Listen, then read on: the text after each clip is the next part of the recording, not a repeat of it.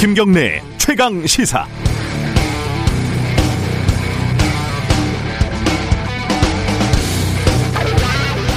이쯤 되면은 누구나 느끼시겠지만은 이른바 조국 대전의 시즌 2쯤 되겠습니다. 규모는 좀 다르지만요. 타협의 여지가 없다는 점이 특히 그렇습니다. 한쪽에서는 엄마 찬스, 불공정의 전형, 다른 쪽에서는 면제될 아이를 굳이 군대까지 보낸 훌륭한 케이스. 한쪽에서는 고관대작의 아들 아니면은 불가능한 황제 휴가, 한쪽에서는 누구나 하는 상식적인 수준, 근거 없는 정치 공세. 이 재밌는 거는요, 양쪽 다 나름 근거들이 있어요. 뒷받침하는 사례도 있고, 목격자도 있고, 전문가들도 다 등장을 합니다. 아마 어떤 방식으로든지 검찰이 수사를 해서 기소는 할 수 있을지 모르겠습니다. 그런데 그러면 뭐 하나요? 어느 한쪽은 반드시 혹은 양쪽 다 수사 결과 못 믿겠다. 재판해보자. 그럴 겁니다. 재판 끝나면 또 뭐 하겠습니까? 어느 한쪽은 재판이 말이 안 된다. 판사 성향이 문제다. 뭐다, 뭐다. 이렇게 다 얘기를 하겠죠. 이런 비관적인 예측은 지금도 끝나지 않은 조국 사태를 거치면서 학습한 바입니다. 그래서 그 종국의 결과가 하나도 궁금하지 않습니다. 솔직히 옳고 그름을 가리는 게임이 아니라는 걸 우린 다 알고 있습니다. 게다가 법적으로 문제가 있다고 문제가 없다고 어느 한쪽이 옳았다는 건 또 아니거든요. 정치적인 전투의 성격이 강하죠. 중요한 건 이 소모적인 사회적 낭비를 어떻게 빨리 매듭을 짓느냐인데 사실 정치적인 결단, 정치적인 타협밖에 떠오르는 답이 없습니다. 그럼 우리가 그 정도의 정치 효율을 가지고 있느냐? 그것도 비관적입니다. 그러니까 너무 급하게 생각하지 마시고 어차피 오래 걸립니다. 관심이 있으시면 양쪽 얘기를 찬찬히 들어보시죠. 대부분 뭐 쓸모없는 정보들도 있는데 중요한 것들도 가끔씩 나옵니다. 9월 10일 목요일 김경래 최강 시사 시작합니다.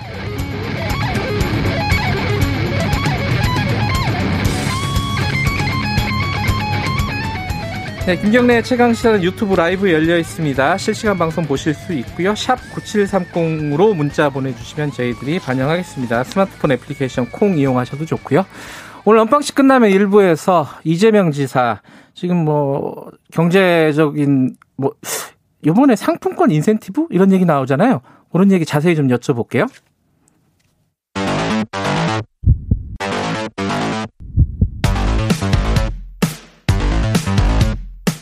오늘 아침 가장 뜨거운 뉴스 뉴스 unboxing 네, 뉴스 unboxing 민동기 기자 나와 있습니다. 안녕하세요. 안녕하십니까. KBS 김양순 기자도 나와 계십니다. 안녕하세요. 네, 안녕하세요. 조금 지겨운 감이 없지 않아 있지만 자, 추미애 아들 얘기, 추미애 장관 아들 얘기 좀 해보겠습니다.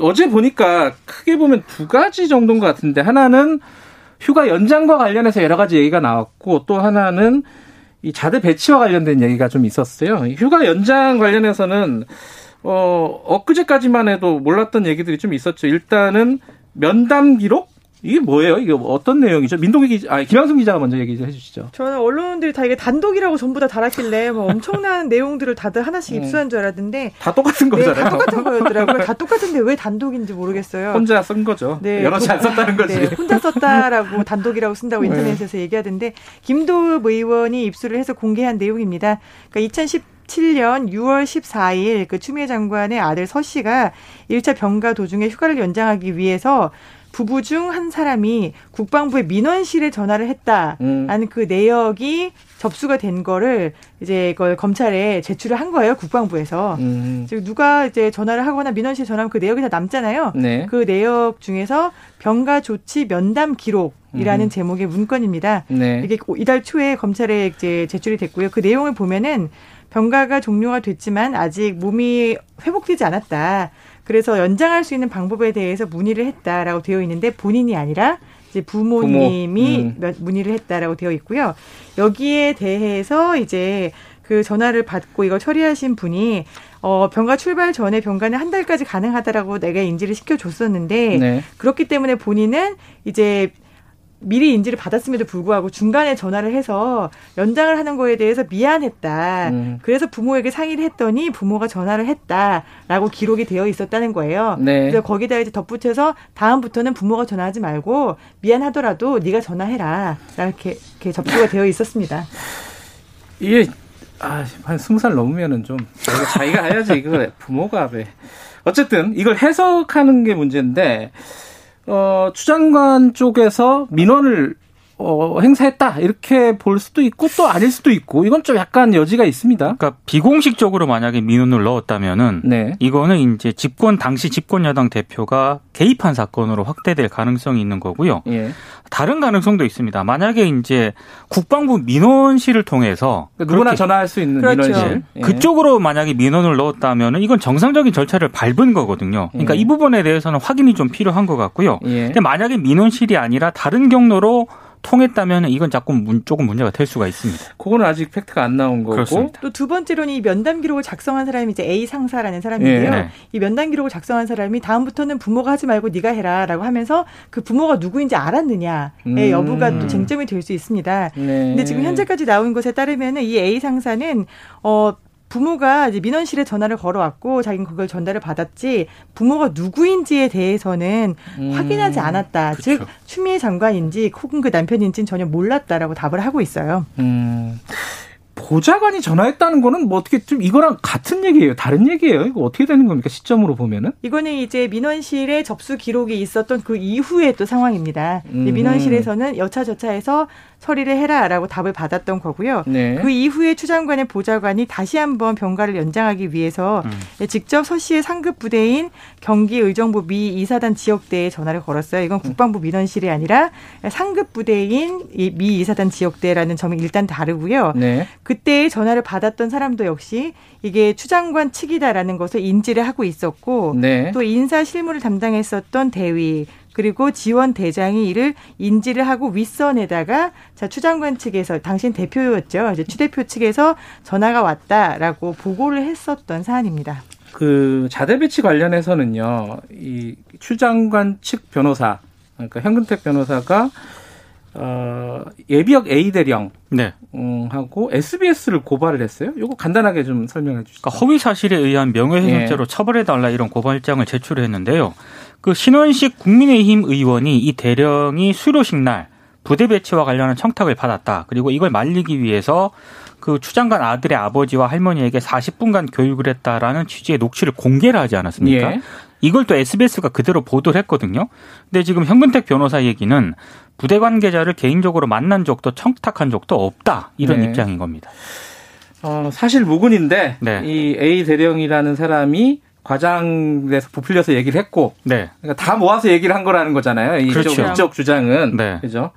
그래서 고발을 했다. 어, 근데 이 예비역 대령하고 이 요번에 이제 이런 뭐랄까요 폭로를 주도하고 있는 국민의힘 신원식 의원하고 어떤 관계냐 이것도 기사들이 나왔어요. 그러니까 신원식 의원이 육군 3사단장 소장을 예. 할때 예. 밑에서 참모장 대령을 했던 그런 인물인데 부하였다 이거죠. 그러니까 사실상의 음. 최측근을 인 음. 사람이 아니냐 이런 의혹을 좀 제기를 하고 있는 거고요. 예. 그래서 진술 자체도 상당히 신빙성에 의문이 있다 이런 음. 주장을 하고 있는 겁니다. 여기에 대해서 신원식 의원은 그 2011년 사단정으로 근무할 때 참모장이 두 명이었는데 그중 한 명이 이 대령이었다라고 음흠. 인정을 하긴 했습니다만 한 4, 5개월 같이 근무한 것일 뿐 최측근은 아니다. 이렇게 해명을 하고 있습니다. 이 와중에 우상호 의원은 왜 나오는 겁니까?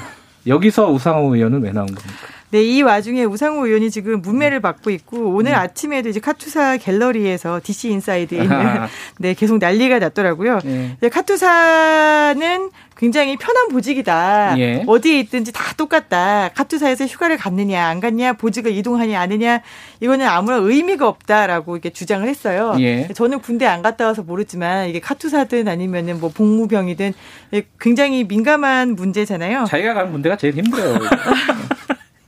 네, 카투사 수많은 카투사와 카투사 출신들이 네. 성실히 국방의 의무를 수행 중인 수많은 장병과 수십만의 예비역 카투사의 명예와 위신을 깎아내리는 행위다라고 사과를 네. 지금 촉구하고 있습니다. 아, 시간이 많지 않아 가지고 이 얘기 하나만 그 어, 통신비 어제 결, 지원이 결정이 됐죠. 어떻게 좀 바뀌었어요, 그죠? 네, 이게 사실 재난지원금을 선별적으로 지원을 하기로 했었잖아요. 예. 이번에는 빨리 가닥을 잡아서 그래도 다행이다라는 이야기가 있었는데 예. 어제 더불어민주당하고 정부하고 이제 어, 청와대에서 회의를 가졌잖아요. 예. 그러고 나서 나온 결정이 4차 추가 경정 예산을 편성하면서 어, 13세 이상의 국민, 사실상 전 국민입니다. 13세 네. 이상의 국민에게 통신비 2만 원을 일괄 지급을 하겠다라고 음. 이야기를 했어요. 이게 선별 지급하기로 했더니 국민들이 소외감을 느끼더라. 그래서 일종의 절충안으로 어, 2만 원씩 통신비라도 쓰십시오라고 지급을 하겠다고 밝힌 겁니다. 야당에서 좀 비판하고 있어요, 이 부분은. 그러니까 고통받는 소상공인 자영업자 집중 지원일 줄 알았는데 난데없이 왜 통신비 일괄 지급이냐. 네. 반대는 하지 않지만 포퓰리즘이 아닌지 묻고 싶다 이런 입장을 내놨고요. 그 민주당 일각에서도 2차 재난지원금 선별 지급을 관철한 명분과 이 결정이 배치가 된다 이런 비판이 나오고 있습니다. 네. 지금 그 사실 2차 재난지원금 지원과는 관리, 어, 관계가 좀 없지만은 임대료 문제가 굉장히 심각하잖아요. 이, 이 문제는 정치권에서 어느 정도까지 논의가 되고 있습니까? 일단은 임대료 전반에 대한 논의보다는 착한 임대료에 대한 세제 음. 혜택을 연장하는 문제가 지금 논의가 됐습니다. 예. 이게 임대료를 본인이 원래 계약했던 것보다 깎아주는 임대인에 대해서 세제 혜택을 줘 왔었잖아요. 예. 근데 이게 지난 6월에 종료가 됐었거든요. 음흠. 근데 지금 코로나 때문에 이제 문을 계속 닫고 있는 셧다운 되고 있는 사태가 이어지고 있으니까 네. 착한 임대료를 계속 시행하시는 임대업자들에게 다시 임대료를 할인 50%를 세액 공제를 더 해주겠다. 즉 내가 임대료 세액 공제를 더 해줄 테니 계속 착한 임대료 혹은 더 깎아주기를 유지해 달라라는 음. 그런 메시지입니다. 이게 본회의에서 처리를 빨리 하겠다. 이게 지금 민주당 입장인 거죠? 네, 민주당은 오는 24일에 지금 이 민생구와 관련된 뭐 임대차법이라든가 아니면 임대료에 관한 법들 네. 그리고 가족 돌봄 휴가, 자영업 보호 이런 것들을 일괄 처리를 하겠다라고 이야기를 하고 있는데요. 지금 문제는 국회가 이제 코로나 음. 확산 때문에 계속 셧다운이 계속 되고 있어요. 논의를 어떻게 할 것이냐를 떠나서 투표는 어떻게 할 것이냐. 알겠습니다. 그 부분도 고민해야 될 것 같고요. 오늘 여기까지 드릴게요. 고맙습니다. 고맙습니다. 고맙습니다. 민동기 기자, 김양순 기자였 습니다. 지금 시각은 7시 32분입니다.